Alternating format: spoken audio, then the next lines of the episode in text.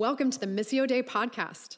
Missio Dei is a family of Jesus, joining God as he makes all things new in Chicago. Check us out online at missiodeichicago.com. Well, hello, Missio Dei. It's great to be able to uh, preach to you this morning on our ser- series Kingdom Citizens. Last week, David Wagner spoke on power and how to interact with power, how to deal with power, how to give away power. Um, and there's so many dynamics to that uh, message from last week. Uh, this week, I also have a complicated topic. And I don't think 15 to 20 minutes is really going to do it full justice, but I, what I hope uh, I can do is kind of prod and, and, and, prick you and encourage you to consider this and to, to begin to come up with a, uh, a nuanced approach for how you're going to continue to live as a Christian in the world. Um, in regards to power, I was thinking about what David was writing last week, and um, I do think that the power structures of our society are beginning to change. Now, I'm not uh, a person that believes that we are a Christian nature, a nation, but I do believe that Christians have had a great deal of power in our nation and still do have a great deal of power in our nation even now. But I do believe that that is beginning to shift in certain ways. Um, that power can be seen in, in, a number of different ways, like the his, history of that power. And one example of that is that every single president, I think, throughout history has had to claim some sort of Christian faith um, in order to, it's almost like assume that you have to take on this position of Christian faith to be elected as president. And not everyone would, would you know, align themselves with um, Catholicism or evangelicalism or uh, orthodoxy or whatever it may be, the different streams of Christianity, but there needs to be this undercurrent of belief in God and some adherence to the Christian faith. So that shows the power that Christians have in this nation. I do believe that's beginning to shift, and I think we can see it particularly in places like Chicago and other urban centers of the world where um, Christian voices are beginning to be pushed to the side.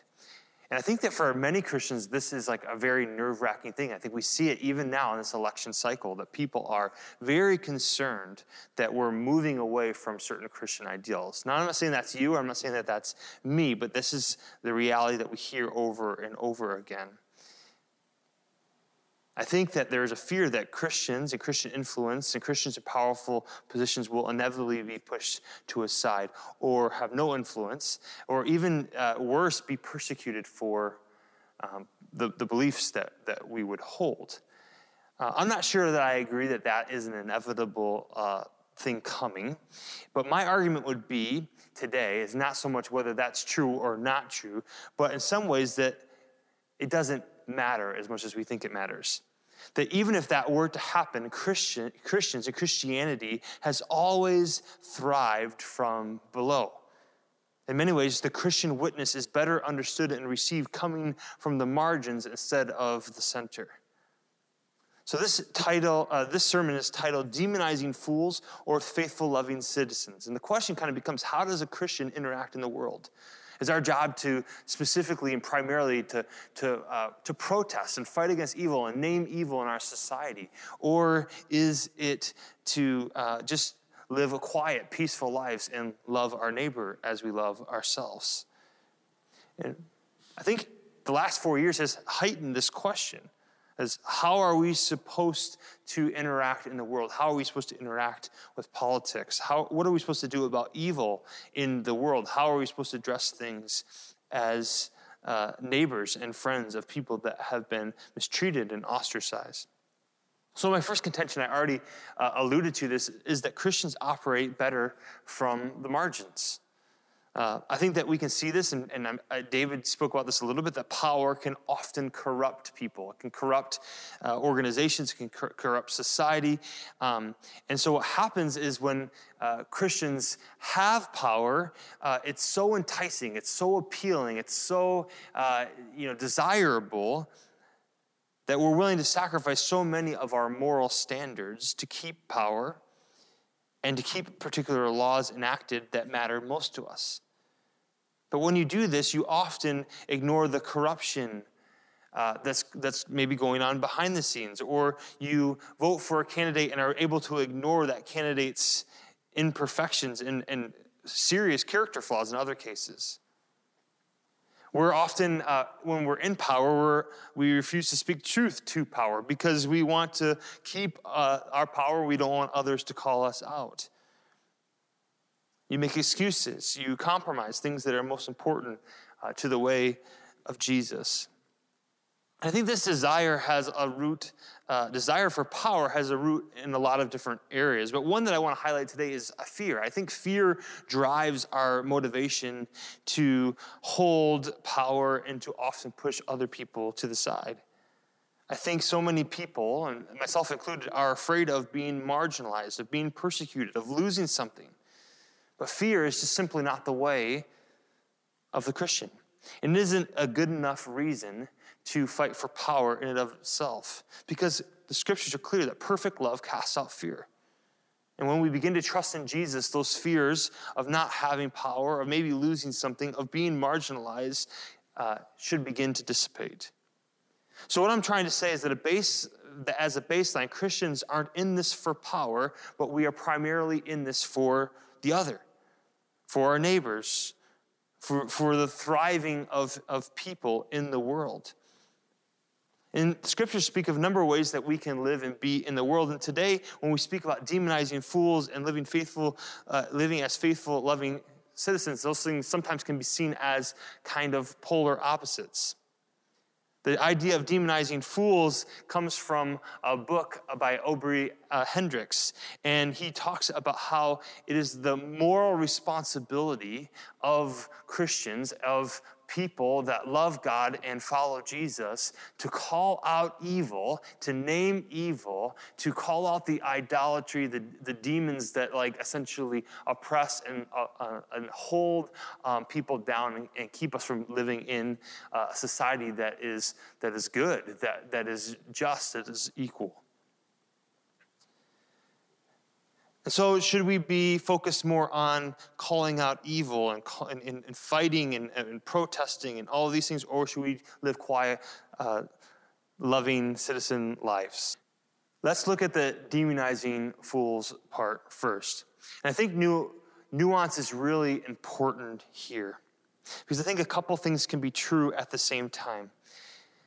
In my own life, coming to faith in Jesus Christ, I wasn't impacted by someone yelling at me, by someone telling me all the ways in which I'm just like this terrible, awful, horrible person. Now, I know some people actually have re- responded that way, but I don't think most people for the long term respond to being yelled at.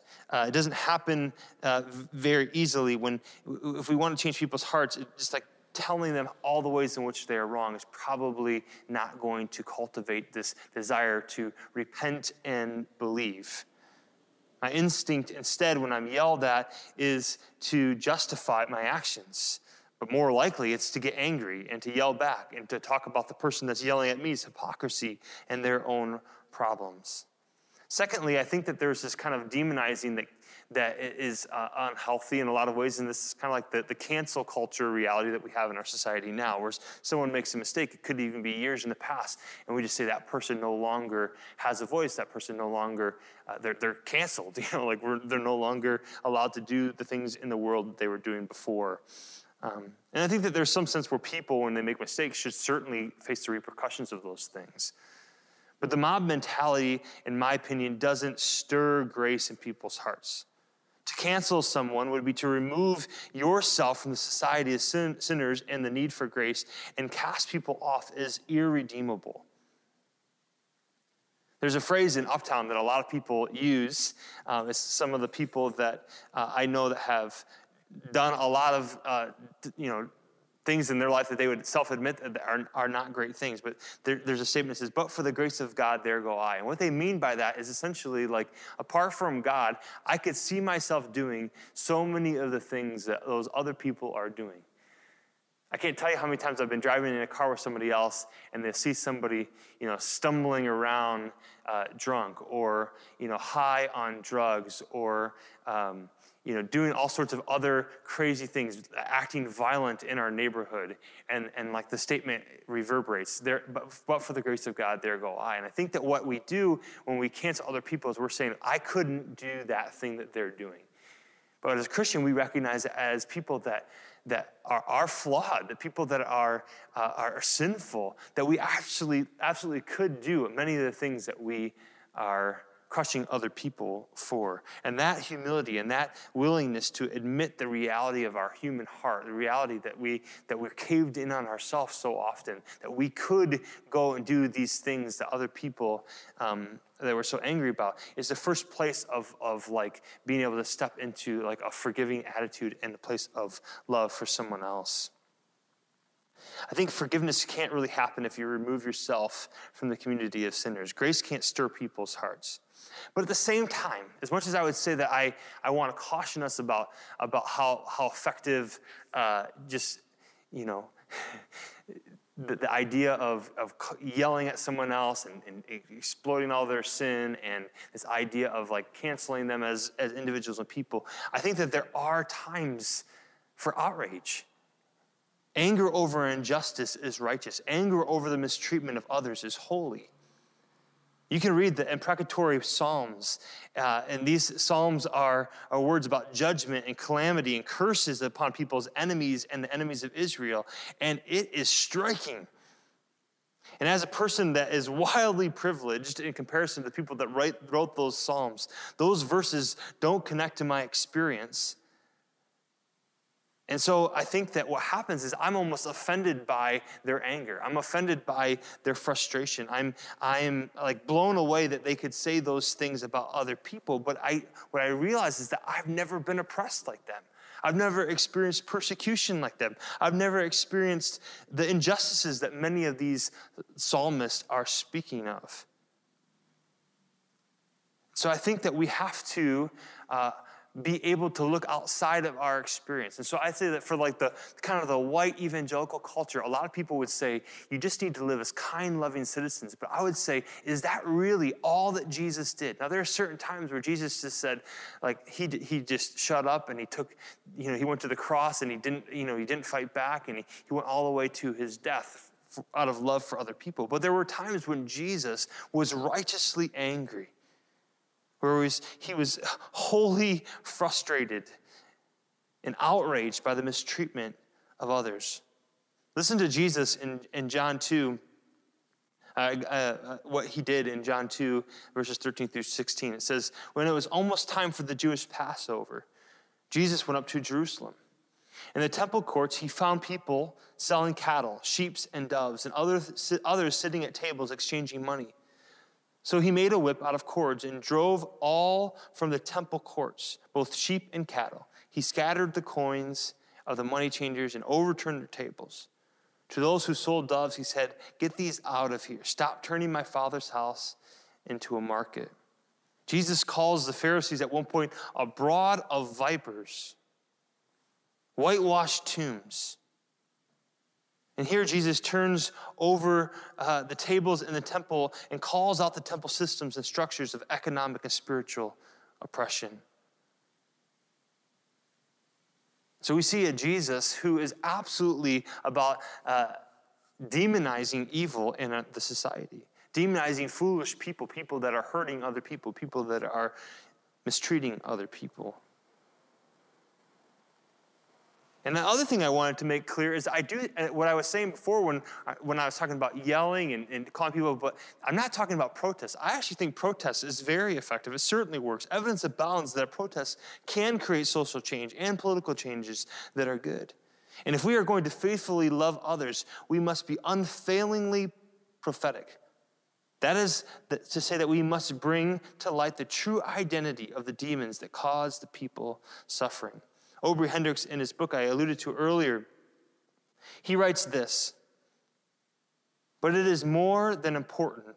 It is our sacred prophetic duty to identify and call by name the policies, governmental officials, corporate officers, events and developments, and greedy elites that are responsible for the impoverishment of the people. Calling the demon by name is an integral part of our vocation to treat the people's needs as holy. Thus, we must call by name every factor, condition, person, or persons that do not treat the people's needs as holy. We must call the demon by its name evil. So, us calling the demon by its name is an undeniable responsibility of those who seek to follow Jesus with their lives. The fact that a hungry child in the land of plenty, that there is a hungry child in the land of plenty is evil. The fact that um, an elder person in our society is facing the twilight years of his or her life without health care or secure housing and respectful treatment is not just tragic, that's an evil thing in our context, in our culture. And if we are to follow Jesus, we must call evil by its rightful name. So I think it's vitally important that we understand what we mean by demonizing fools and that that is a part of the Christian witness. But I also think that we can again, go too far, where that's all we do. And Jesus calls us at times to, to, to live a life of faithfully loving our neighbors. It doesn't require us to be on the forefront, it doesn't require us to be uh, at, at the picket lines. It's like the every single day of our life how are we treating other people? So if we are going to faithfully love other people, if we're going to live lives um, where we uh, faithfully love other citizens of our, our nation across the board, what, I, I think that we have to begin with a healthy dose of humility. That we participate in all of these ways, not for our own gain, but for the good of others, the thriving of those that have been ostracized or marginalized in our communities. Philippians 2 3 through 8 says this Do nothing out of selfish ambition or vain conceit, rather, in humility, value others above yourselves not looking to your own interests, but, to, but each of you to the interests of others. Your relationships with one another have the same mindset as Jesus Christ, who, being in very nature God, did not consider equality with God something to be used to his own advantage. Rather, he made himself nothing by taking the very nature of a servant, being made in human likeness, and being found in appearance as a man, he humbled himself and became obedient to death, even death on a cross. I think that it's really vital for us to recognize that for those that are Christian, even if we may not are, are fully the culprit of this, those that are Christians and that have experienced just this like privilege in the world that we live in have lost a lot of respect in our society. And there's this need for us to earn the right to speak again. And so, though we, we, I agree that like this idea of demonizing fools and calling out evil in the world, as Hendricks speaks about, I think that as someone of, of more of a privileged position, we need to have a long track record of listening and loving and kindness and mercy and compassion. I think that instead of maybe our focus being primarily on us speaking, it's our job to lift up the voices of people on the margins and echo their words and statements and being willing to uh, name the demonic that is holding them back in the world. But our primary job is that we aren't, uh, I said, my, I guess I should say my fear is that we aren't on track of lifting up those voices, of listening, of learning, of compassion. Just this last week, I was um, actually running, and I was running underneath the Lawrence Bridge. And for those of you that maybe haven't been in Uptown before, we have something called Tent City. And Tent City is a place where people live in tents that are, that are homeless. And we have a few friends down there from our church. And one of them pulled me aside when I was running by. And, and she said to me, uh, You know, we just had a, a church that's been coming down here for uh, years and the individual came down there and they, they, got into a conversation. Apparently, there was a little bit of an argument, and this individual said to them, you guys are hopeless. I have no hope for you. We're giving up on you. You guys will never change. You'll never listen. You'll never do what you need to do. And she described those things with tears in her eyes. And she said, How can you be a follower of Jesus and give up on us? How can you be a follower of Jesus and come down here and, and self righteously kind of con- condemn us in that way? And I think what my point is, is that I think oftentimes, even our faithfully loving one another, our ministry efforts aren't really about the people that we're ministering to, but so that we can get the credit, so that we can look like we're living this particular way, so that we can say that we care about the poor or that other people's lives are changing. And really, what we're saying is if you don't change the way that I want you to change, or you don't respond to me the way that I want you to respond, then I'm out of here. I'm no longer interested in being part of that. And that's really completely opposed to the way of Jesus. That isn't Philippians 2. That isn't considering other people better than yourself. That's not giving up of uh, your place of privilege to come and live an incarnational life as Jesus did. It certainly isn't following Jesus. And that speaks to us as individuals, but I think it also speaks to us as like more of a church uh, corporately. I think so often we can get caught up in the church around our, our own concerns and our own platforms and our own influence and our own institutions. But what it means to faithfully love people as citizens is we're not trying to preserve Missio Dei Chicago as an institution. We're trying to have an impact on our community's life and participate in the kingdom of God. The church, universal, Jesus says, is always going to exist and the gates of hell can't stand against it. If, the, if, the, if we don't cry out the gospel, the rocks will do it for God.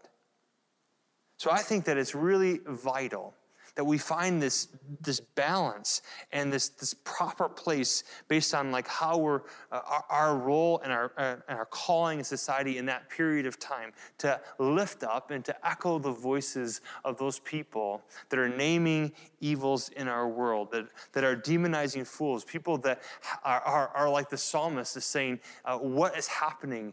What my enemies is doing is not okay with me and it's not okay with god and at the same time, it's, it's this humility, it's this deep uh, humility to, uh, to love people for a long period of time, uh, maybe with good results and, and maybe not, because that's what we're called to in our Christian faith. We're called to faithfully love. We have to work hard to find out this balance. But I believe if we take on the posture of Jesus, that of humility, seeking the good of others, considering others better than ourselves, and being willing to lose our lives in order to find them, we can be beacons of light in our world and have the opportunity to participate in the renewal of our city and our neighborhoods. Let's pray. God, we ask today that you would help us to see that sometimes.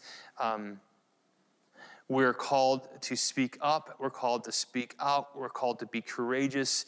Uh, we're called to uh, use whatever power and influence we have to name evil and to do good.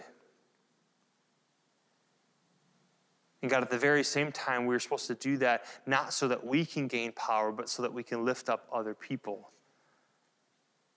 And God, at the same time, I believe that we are called to live humble, holy, and loving lives where we faithfully serve and just like Jesus, give up our own lives for the sake of other people. Would you help us to find that balance? Would you help us to not believe that, that writing something on social media is what it means to demonize fools? Would you help us to realize that uh, dropping off a meal, though a good thing, is not what it means by like to fully engage and love our neighbors as you would call us to? That you're calling us into relationships, that you're calling us into friendships, that you're calling us into this deep, um, this deep life of living with other people as faithful citizens of Jesus Christ and His kingdom. Pray that you give us as a church the courage to live these things out Amen. Thanks for tuning in. We love to keep the conversation going. Find a weekly gathering or gospel community in a neighborhood near you. To find out more, check us out online at missiodeichicago.com.